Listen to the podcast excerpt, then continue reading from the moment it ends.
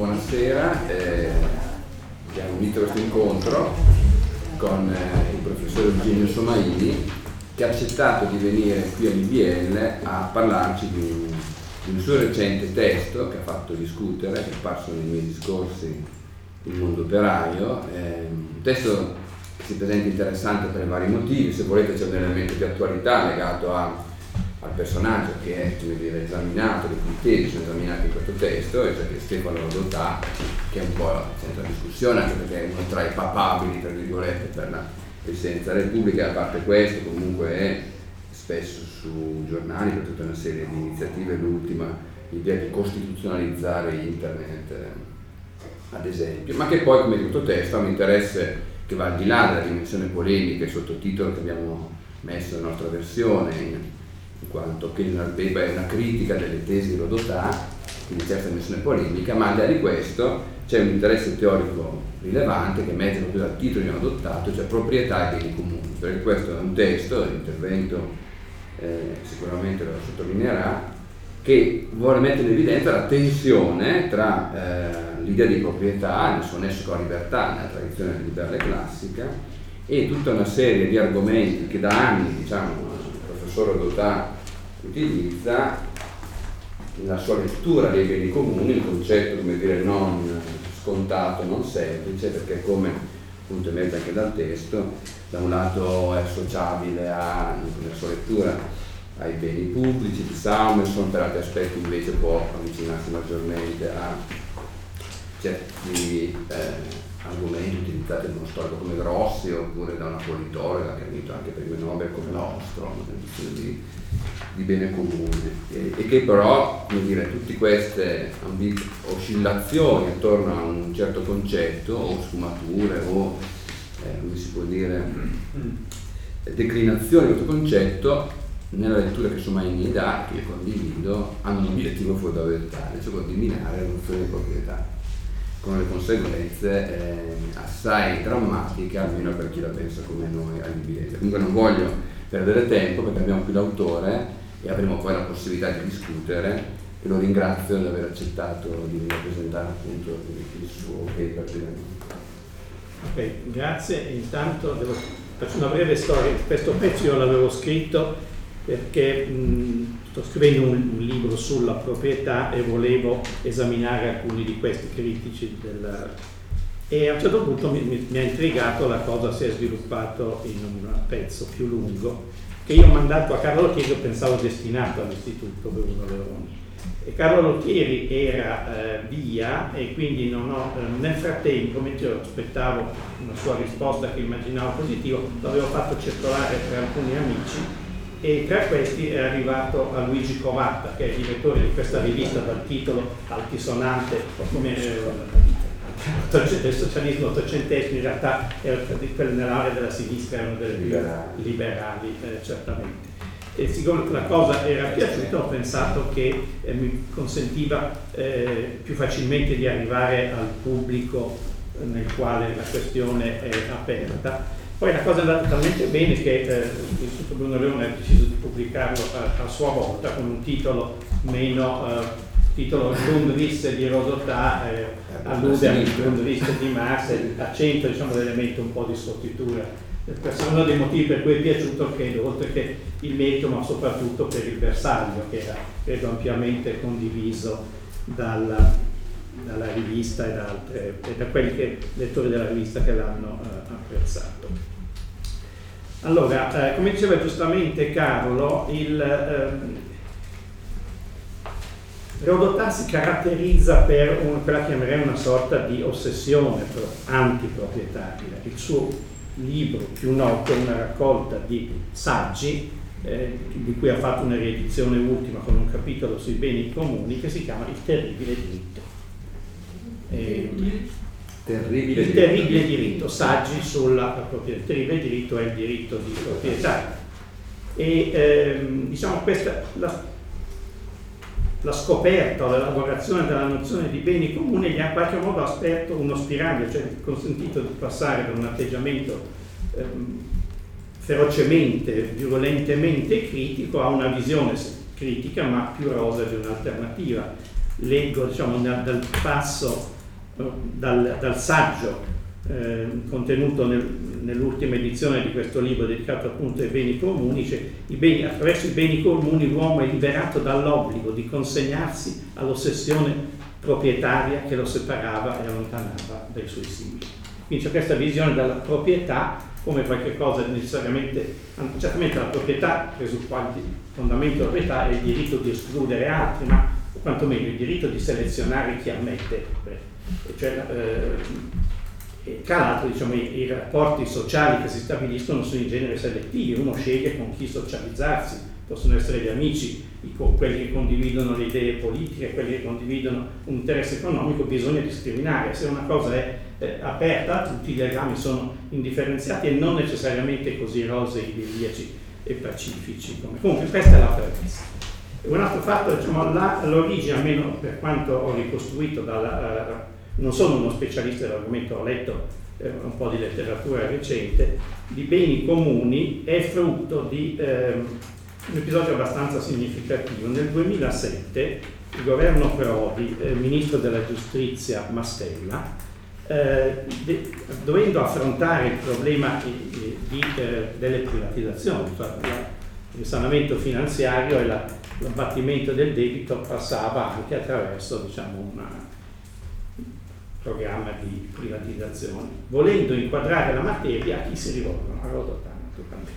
Cioè, diciamo, al, quindi diciamo, il documento della famosa commissione Rodotà in realtà è un, un vero e proprio manifesto anti-privatizzazione e in quella sede lui scopre questa categoria nuova dei beni dei comuni e, ehm, e, a fianco di questa poi diciamo eh, invece i beni eh, individua tre categorie diciamo di beni eh, pubblici. I beni comuni appartengono a un'altra categoria. I beni pubblici sono quelli che sono proprietà dello Stato, mentre i beni comuni sono aperti a tutti, non c'è come dice l'opposto della proprietà che sono i beni, fatemi ricordare,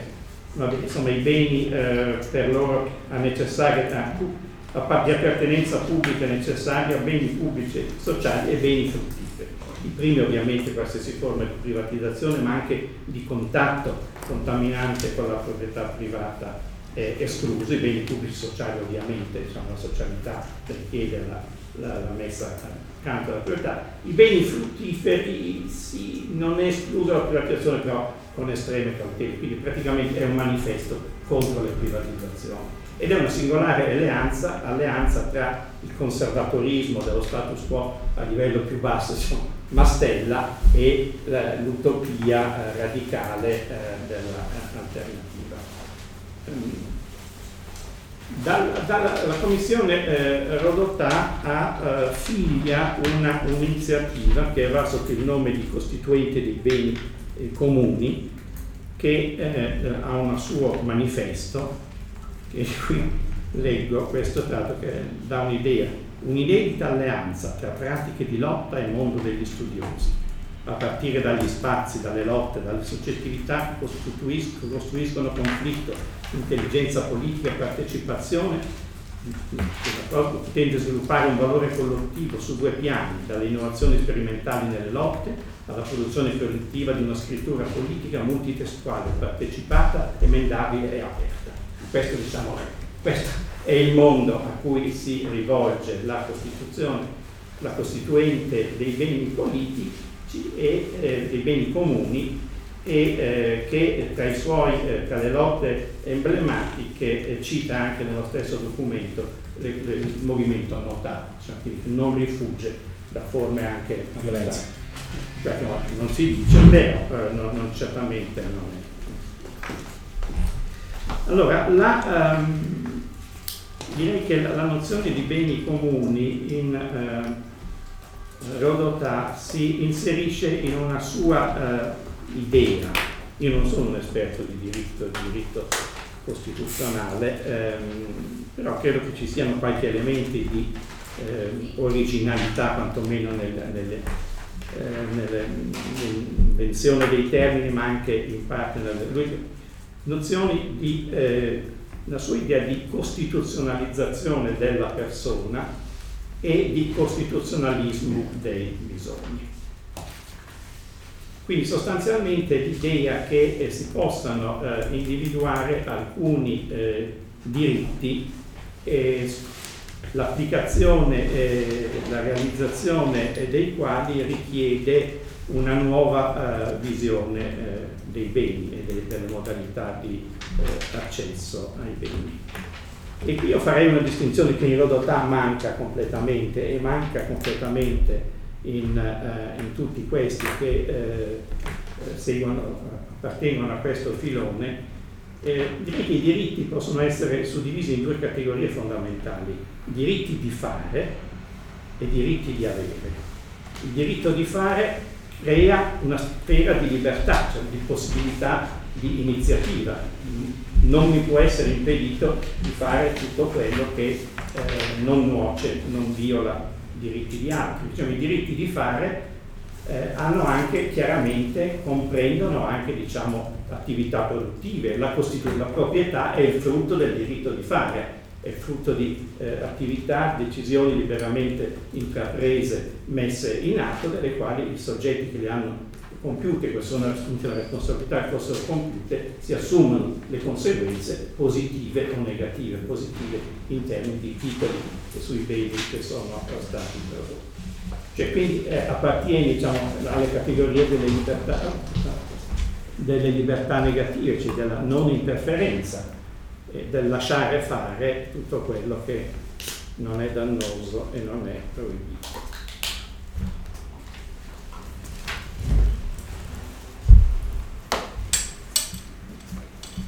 I diritti di avere sono in qualche modo speculari e complementari o antagonisti, nel senso che è il diritto che, di pretendere che qualcun altro faccia qualche cosa per me quindi diciamo il momento proprietario che è completamente scavalcato. Può darsi che questo qualcuno abbia anche fatto qualche cosa e abbia ricavato una proprietà in forza de, della prima categoria di diritti, il diritto di avere eh, invece fornisce dei titoli per eh, privati. Quindi l'orientamento, in qualche modo, se vogliamo, due degli equivalenti, il diritto di fare riguarda è abbastanza collegato alla sfera della produzione e all'acquisizione di diritti di proprietà attraverso la produzione,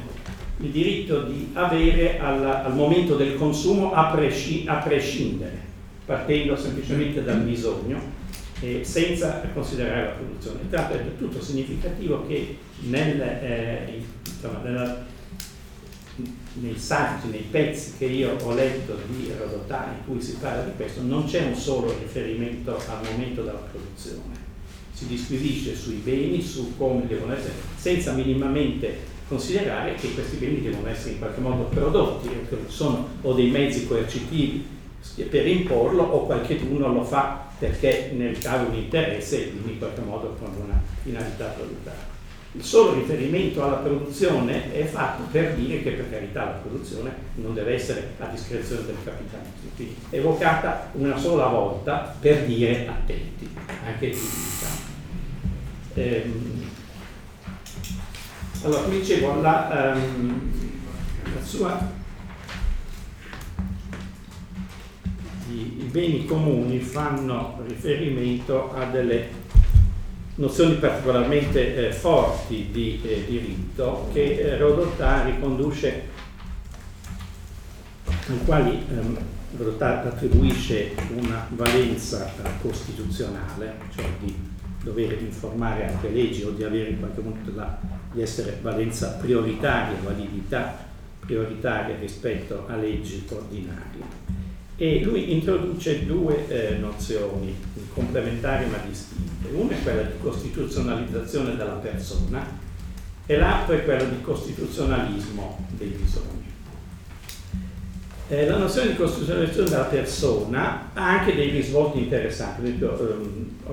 Rodotà ha anche scritto delle cose abbastanza significative e interessanti e per le quali questa nozione è anche eh, pertinente per quanto riguarda diciamo, dei diritti, quelli che possono essere considerati i più personali tra i diritti personali, quindi le, per esempio le scelte riguardo alla procreazione alla fine vita, alla sfera affettiva e alla sfera familiare. E eh, riguardo a questi, credo che lui abbia sostenuto una posizione che io ritengo interessante e valida, che non si debba tanto pensare a delle norme molto dettagliate che disciplinano queste materie, ma che ci si debba eh, rifare invece a dei criteri generali, diciamo, di autonomia della persona, di rispetto dell'autonomia della persona. E questo mi sembra valido, cioè in questo senso, diciamo, il, eh, se vogliamo, questi diritti rientrano nei diritti del, del fare, del fare soprattutto su se stessi, nella propria sfera personale, quindi se vogliamo eh, nella sfera della proprietà che ognuno ha di se stesso e, della, e, delle, e delle, proprie ehm, delle cose che più direttamente lo riguardano. E eh, quindi in questo senso diciamo il, in questo caso diciamo, la, il riferimento delle norme o dei principi che non sono poi norme, ma dei principi costituzionali, cioè ci sono alcuni principi di libertà, di dignità, sulla base dei quali queste questioni, eh, questioni riguardanti queste materie possono essere risolte. E questo mi sembra eh, sostanzialmente eh, condivisibile. Ehm, quello che invece è assai meno problematico e contesto invece quando si passa diciamo, eh, il cosiddetto costituzionalismo dei bisogni, cioè che è la eh, dei diritti di avere. L'idea è che allora c'è intanto un impiego molto dilatato di questa nozione di bisogni. I bisogni non è solo quello che corrisponde secondo la volontà alla sopravvivenza, alla conservazione dell'integrità fisica, ma anche risponde a concetti come dignità, sviluppo della persona, uguaglianza. Queste, allora, secondo lui ci sarebbero dei bisogni specifici riferibili a queste eh, categorie e traducibili in, eh, in titoli a, ad avere, in, eh, in diritti a disporre in qualche modo di, di cose. E, ehm, I diritti, eh, i beni eh, comuni eh, si incardinerebbero precisamente in questa eh, funzione. La definizione che caratteristica fondamentale dei penso di andare abbastanza parlerò po' qualche più poi magari possiamo discutere in genere sono abbastanza uh, sintetico. Um, che dice? Ah, eh, allora,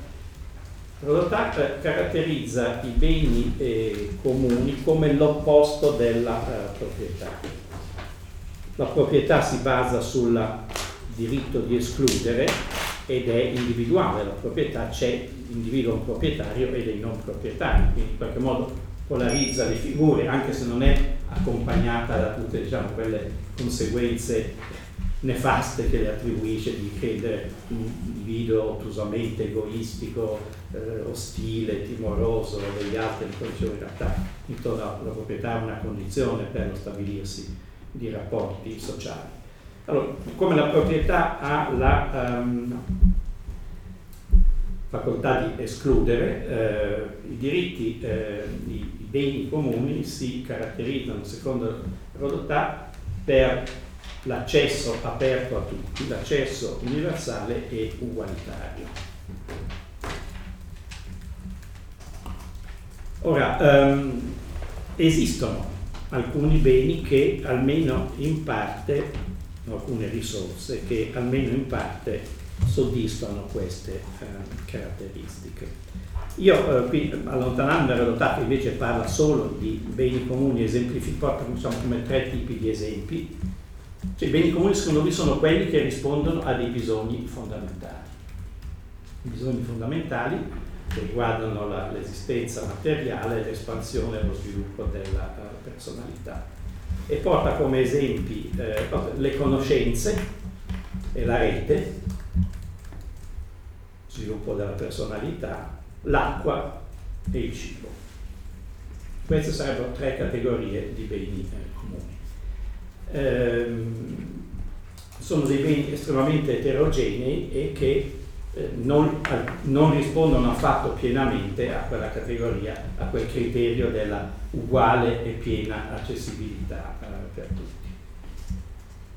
Io allora ho distinto, allontanandomi da Rodotà e cercando di mettere un po' di ordine, ho individuato tre categorie di beni comuni, cioè tre, tip, tre tipologie all'interno della, di quelli che lui definisce i beni comuni. Io ho chiamato, chiamato beni naturalmente comuni. Beni naturalmente comuni sono quelli che effettivamente eh, hanno molte le, quelle caratteristiche che gli economisti chiamano beni pubblici, cioè hanno la caratteristica di essere accessibili a tutti, di, di, eh, di non presentare intanto no, del fatto che nessuno in realtà può essere escluso dall'uso se non con mezzi coercitivi, bene si presta a essere goduto da tutti, per impedirlo eh, bisogna usare delle misure coercitive ad hoc nei confronti di persone. Inoltre diciamo, presentano la condizione della non rivalità nell'uso e quindi della non scarsità e quindi non hanno un prezzo, sono beni eh, che vengono disponibili a tutti gratuitamente perché ne abbiano le eh, condizioni. Quindi in questo, per quanto riguarda insomma, conoscenze e la rete, soddisfano abbastanza la uh, caratteristica dei beni comuni, anche se non sono poi così alternativi e, uh, rispetto alla, alla, ai beni di proprietà privata, perché in realtà la uh, fruizione dei beni comuni richiede anche la disponibilità a titolo privato di alcune risorse. Per, ci vuole il computer, ma ci vuole anche un posto dove stare, eh, in un luogo riparato, di, di, posseduto a titolo proprietario, dove eh, nel, quando si vuole fare uso di questi, liberamente accedere eh, a questi beni. Comunque gli altri, ehm, l'acqua e il cibo non presentano invece assolutamente eh, queste caratteristiche. Io per l'acqua ho usato um, il termine, definito come un bene imperfettamente comune. Il bene imperfettamente comune, diciamo, l'elemento comune c'è il fatto che l'acqua nasce, in, nasce e si uh, muove in, in, un ambiente pubblico, dai ghiacciai, attraverso i fiumi, eh, quindi l'acqua diciamo, sorge in ambiente pubblico, l'acqua ha certamente in comune, diciamo, ehm, essendo omogenea, certamente l'acqua si presta a delle fruizioni di tipo ugualitario, o comunque quantomeno nel senso che le acque deve essere uguali per tutti, diciamo, si possono vendere presso rubinetto, o meno si può anche fare, ma sarebbe proprio vendere diverse qualità di acqua a diversi prezzi eh, attraverso eh, il rubinetto, ma eh, non presentano, la, sono scarsi e richiedono delle, eh, delle, strutture fisiche per essere depurate, trasmesse e eh, fatte pervenire al consumo. Um, queste strutture possono essere di eh, proprietà pubblica, ma non necessariamente. Il, la grande il referendum sull'acqua è stata la grande battaglia gloriosa, vittoriosa del, dei sostenitori dei beni comuni. In realtà l'acqua ha solo alcune caratteristiche dei beni comuni, non ha quella della libera e gratuita accessibilità di tutti e anche il risultato del referendum direi tanto rumore per nulla perché poi alla fine praticamente la conclusione qual era? Che eh, dovessero essere pubblicizzate o rimunicipalizzate tutte le cose che non è avvenuto, almeno è stato differito, e poi l'impossibilità per le società private che gestiscono l'acqua di eh, avere una componente di profitto nel prezzo, come se questo implicasse una minore eh, vantaggi per i consumatori, perché diciamo anche diciamo, non solo la maggiore efficienza, ma le, le rendite che si nascondono dietro le, ehm, le gestioni pubbliche, le, le, le, aziende pubbliche superano facilmente il profitto. La terza categoria poi del cibo, come la si possa qualificare come bene comune, francamente io non capisco. Certamente il bisogno del cibo è, è comune, tutti diciamo, devono essere sfamati se necessario a, a spese dello Stato, ma non, non, in termini di tutti qualsiasi cibo, lo stesso cibo, a gradimento in qualsiasi momento che uno si presenti e dice sono qui e mi servo di questo bene comune. Il, eh, diciamo, il, eh, la garanzia del, in alcuni sistemi di welfare, in primo luogo quello degli Stati Uniti, i food stamps sono distribuiti dei beni, che, delle, dei voucher, dei, dei, dei, mezzi di acquisto che una volta che sono distribuiti diventano proprietà di chi, di chi li possiede, con i quali si può, possono comprare beni sul mercato o su alcune diciamo, parti del mercato che sono disposte ad, ad accettare come mezzi di pagamento. Quindi la caratteristica dei, eh, dei, beni comuni mi sembra eh, largamente assente e eh, smentire direi in modo poi diretto questo perché Radotan a un certo punto sostiene che la, ehm, la la nozione di beni comuni, grazie alla immediatezza, diretta e libera accessibilità e uguale accessibilità, rende non più necessarie delle misure di tipo redistributivo come quelle classiche del welfare. In realtà il, il cibo, il cibo, la funzione di bene comune tra virgolette, del cibo può essere eh, realizzata precisamente attraverso misure di tipo redistributivo, passando alla gente e dando dei, eh, conferendo dei, eh, dei, buoni spesa che sono spesi dall'individuo, ma in analisi pagate eh, dallo, dallo Stato. Quindi mi sembra che eh, la sua eh, la costruzione teorica di eh, Rodotà sostanzialmente eh, non sta in piedi perché quei beni che sono effettivamente assimilabili ai beni comuni, per esempio la rete, le conoscenze, ehm, non sono alternative ai beni, alla proprietà. Prima di tutto sono categorie molto particolari, non generalizzabili e sono fruibili solo utilizzando anche beni direttamente posseduti. Chi, chi non avesse nessuna proprietà e dovesse contare solo su delle strutture pubbliche per utilizzare eh, questi beni, eh, ne farebbe un uso, sai, misero e eh, minore di quello che può fare invece chi abbia una proprietà. Cioè una proprietà privata, il possesso privato è una, fun- è una condizione per godere anche dei beni comuni in senso proprio, quantomeno per goderne in modo eh, pieno e adeguato. Quindi diciamo, la sua, ehm, il disegno è sostanzialmente fallito, però il,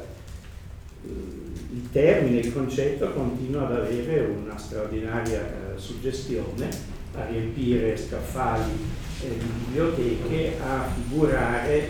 nei programmi nel, diciamo, nei manifesti, quantomeno negli slogan di una serie di, eh, di, movimenti politici. E devo dire che soprattutto nel nostro paese la, la, la proprietà, diciamo quella vera, la proprietà privata, ha, è, insomma, è un concetto eh, sospetto, diciamo, che non si può usare eh, troppo tranquillamente, bisogna subito se, o rodotare addirittura l'esorcizia immediatamente eh, si fa quasi una specie di laico segno eh, della croce. E chi non arriva fino a questo punto dice contemperata, insomma, prende tutte le, le, cautele per la proprietà, poi in particolare il mercato che non deve, non deve essere selvaggio, eccetera. Quindi, eh, e quindi diciamo queste, questi concetti godono di una sorta di semi-popolarità anche tra gente che non li conosce bene, se li conoscesse probabilmente coglierebbe quanto eh, sono labili, però è, abbastanza affascinata e ha sempre un, ore- un ascolto, un orecchio ben disposto nei suoi eh, confronti. Allora cerchiamo di, eh, in conclusione, dire quali sono diciamo, la portata diciamo così, politica in sostanza, della um, visione della nozione di beni comuni nell'interpretazione di Rodotà e dei suoi seguaci. Avrei individuato questi aspetti essenziali. Uno, come ho detto, è l'assenza completa di qualsiasi riferimento alla produzione. Cioè c'è il punto di vista che eh, la, i beni acquistano una rilevanza normativa una volta che sono stati prodotti e a prescindere completamente dalle condizioni della produzione. Il punto di vista del consumatore e tra l'altro curiosamente notate si viene ehm, Rodotà sposa in modo esclusivo il punto di vista del consumatore però un nemico giurato del consumismo e negando il fatto che anche il consumo è individuale, anche il più elementare. Io voglio mangiare dato dal mio piatto e quello che mi piace e non eh, da una mensa comune e, da, eh, e così tutti diciamo nel cons- il consumo diciamo, è il campo delle scelte più idiosincratiche che ci siano. Questo è completamente ignorato. Nel momento in cui si esalta il momento del consumo rispetto a quello della produzione, ignorando il secondo, lo si priva completamente della sua dimensione umana, eh, effettiva, quindi si trasforma in qualche cosa di...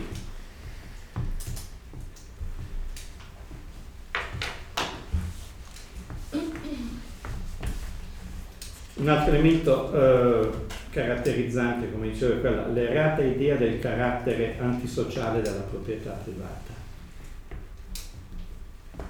Venendo agli aspetti, questo sono in qualche modo gli elementi di fondo. Il tratto politico fondamentale è l'interpretazione della Costituzione come un programma di governo, in sostanza. Cioè la Costituzione cessa di essere la garanzia delle libertà, come nelle versioni liberali, diventa invece, portandosi dietro anche l'aspetto liberale, che ovviamente questi non rinnegano in linea di principio, però diventa il documento programmatico un documento programmatico aperto, perché sulla base di concetti come di dignità umana, uguaglianza, sviluppo della persona, si può mettere praticamente tutto. In un libro di Rodotà si cita, in uno dei libri insomma, in cui figura anche no, la Festa Amarella, anche eh, un saggio di Rodotà, viene portato come esempio della strada che fa la nozione dei beni comuni una sentenza di non so quale tribunale riguardo le possibilità di eh, utilizzo delle acque lagunari, credo per eh, diritti o meno di pescare, in cui viene rifiutato in nome della dignità umana. Questo non di pesci. no, questo mi dà l'idea come con questo si può fare tutto, diciamo. Una, una, una, un'opportuna interpretazione della dignità umana e del, quali sono gli altri termini, dello sviluppo, della, no, non ricordo se la dignità umana o lo sviluppo della persona. Bene, quindi diciamo, questi principi costituzionali possono diventare la matrice di una legislazione indefinitamente aperta e quindi di un mh, aggravare, produrre precisamente quello che la nozione liberale delle Costituzioni intendeva scongiurare, cioè un arbitrio assoluto del eh, potere politico. Un altro tratto essenziale, anche questo, e di nuovo anche qui c'è un rovesciamento della prospettiva liberale. Nella tradizione liberale i giudici, i giudici sono stati difensori delle libertà. Adesso i giudici e i giuristi diventano, in questa interpretazione propulsiva delle Costituzioni, diventano i, i veri demiurghi, in qualche modo scavalcano anche, non c'è più bisogno di un Parlamento per legiferare, perché la Costituzione opportunamente interpretata contiene tutto, cioè in nome, se in nome della dignità umana si può decidere proibire la pesca o, o regolamentarla in qualche modo, e si può fare tutto, lo sviluppo della personalità, eh, eccetera. Quindi questo è Ora questa diciamo, sembra una cosa paradossale, ma questa diciamo, è la versione estrema, caricaturale, ma di qualche cosa che sta avvenendo effettivamente e che sta avvenendo anche in parte intrecciandosi con delle istanze liberali. Per esempio la, la Corte di Giustizia europea, io non sono esperto, la Corte di Giustizia europea, che ha la valenza di una Corte Costituzionale perché le sue sentenze, i suoi pareri prevalgono su quelli delle legislazioni, ha svolto anche e che fonda, diciamo, ha come sua carta dei valori i trattati per quanto riguarda la, lo sviluppo del mercato comune ha, eh, ha, svolto anche una funzione diversa. Diciamo, eh, le norme costituzionali ancora adesso in parte eh, ci sono, ehm, però eh, diciamo, quello che era diciamo, un solido punto liberale è diventato un terreno ambiguo e ho la sensazione che la versione antiliberale delle Costituzioni stia prendendo in piede piede e che in Italia sia, almeno a livello della dottrina, prevalente. Anche perché, ripeto, particolarmente tra i giuristi in generale del diritto italiano, il ritegno che si ha a parlare di proprietà, a assumere come cosa che va difesa anziché eh, più possibile scongiurata, eliminata, non espropriata ma eh, spolpata e eh, canalizzata. Quindi allora, questo diciamo, la, e, certamente diciamo, la, la prevalenza, in alcuni casi direi anche la prevaricazione del momento giudiziario, dei poteri giudiziari, trova in queste posizioni la, un'espressione eh, addirittura eh, trionfale. Poi mi sono domandato chi, chi, chi sono i destinatari di questo messaggio, a chi eh, può essere eh, affascinato politicamente da, eh, da questa eh, nozione. Cioè, in una certa misura tutti, tutti quelli che si sono abituati a pensare che la parola comune e la parola uguale va bene comunque, a scatola chiusa, e che invece la parola privato, eccetera, è, eh, è quasi a scatola chiusa da eh, rifiutare. Ehm, però ehm, questi elementi, come dicevo, la, eh, il consumo senza produrre e il consumo a prescindere dal contributo che si è dato alla produzione è qualcosa che interessa una parte non trascurabile della popolazione. Non solo gli squatters, quelli che eh, anche, diciamo che poi alla fin fine, diciamo, nelle lotte concrete di, in nome dei beni comuni, questi sono poi eh, i terreni più, però diciamo eh, in qualche modo i giovani anche di buona famiglia che vivono senza fare nulla eh, si aspettano dalla famiglia, perché non aspettarselo addirittura dalla, dalla comunità? Diciamo, in qualche modo c'è qualche cosa nella, eh, nel, nel, modo in cui eh, sotto il comunismo all'ombra della proprietà privata familiare, ma si può coniugare la ribellione con la famiglia, con l'idea di eh, prolungare diciamo, questa situazione di parassitismo che si ha all'interno della famiglia con l'idea del, di una grande famiglia rappresentata dallo Stato. E quindi diciamo, ehm, si capisce perché, cioè non è solo, ehm, anche se in modo diciamo, di, in un'ottica, diciamo, chi sposa eh, si fa affascinare da questi aspetti per questi motivi trascura una serie di altre fondamentali che alla fin fine ci vuole chi invece le cose effettivamente le produca, eccetera. Però per chi non ha fa i conti con questo, pensa di poter, insomma, non è una cosa eh, priva di senso. E l'idea di appropriamoci di qualche cosa e sottraiamoli a quei cattivi, di quegli egoisti, quegli stolti che invece direttamente se li vogliono tenere, è, è un'idea che ha eh, un certo fascino. Quindi io credo che c'è un certo appeal eh, psicologico, l'idea del ruolo dei giudici fa appeal al giustizialismo, al, al forcaiolismo che è diffuso nel lato buono, cioè questo qui diciamo, il nome, eh, Rodotà guarda, non è un giustizialista nel senso del mettere tutti in galera, magari anche Provato mi faceva notare che durante la, ai tempi, non per cosa, la presidenza della eh, commissione dell'autority sulla privacy di Rodotà si è diffusa la pratica delle intercettazioni indiscriminate a tappeto. Non sotto, ma insomma, sotto, insomma. Vabbè, ehm, quindi i, i, i sentimenti, le pulsioni che queste nozioni bellicano in qualche modo sono abbastanza eh, complessi e diffusi e servono a spiegare perché eh, queste idee abbiano una circolazione. Io penso che è un compito difficile, ma pur di liberarsi si deve fare una lotta aperta, direi, senza quartiere, nei limiti del nostro, almeno a livello metodologico, come io un'altra cosa che voglio scrivere è una contro l'uguaglianza, un concetto, voglio scritto un mucchio di cose riguardo maturato, una, contro l'ugualitarismo, diciamo. Ma insomma io credo che dobbiamo uh, sfoderare le armi anche, anche, a livello forte, a livello teorico, affrontarli, attaccarli frontalmente. Eh, alla carica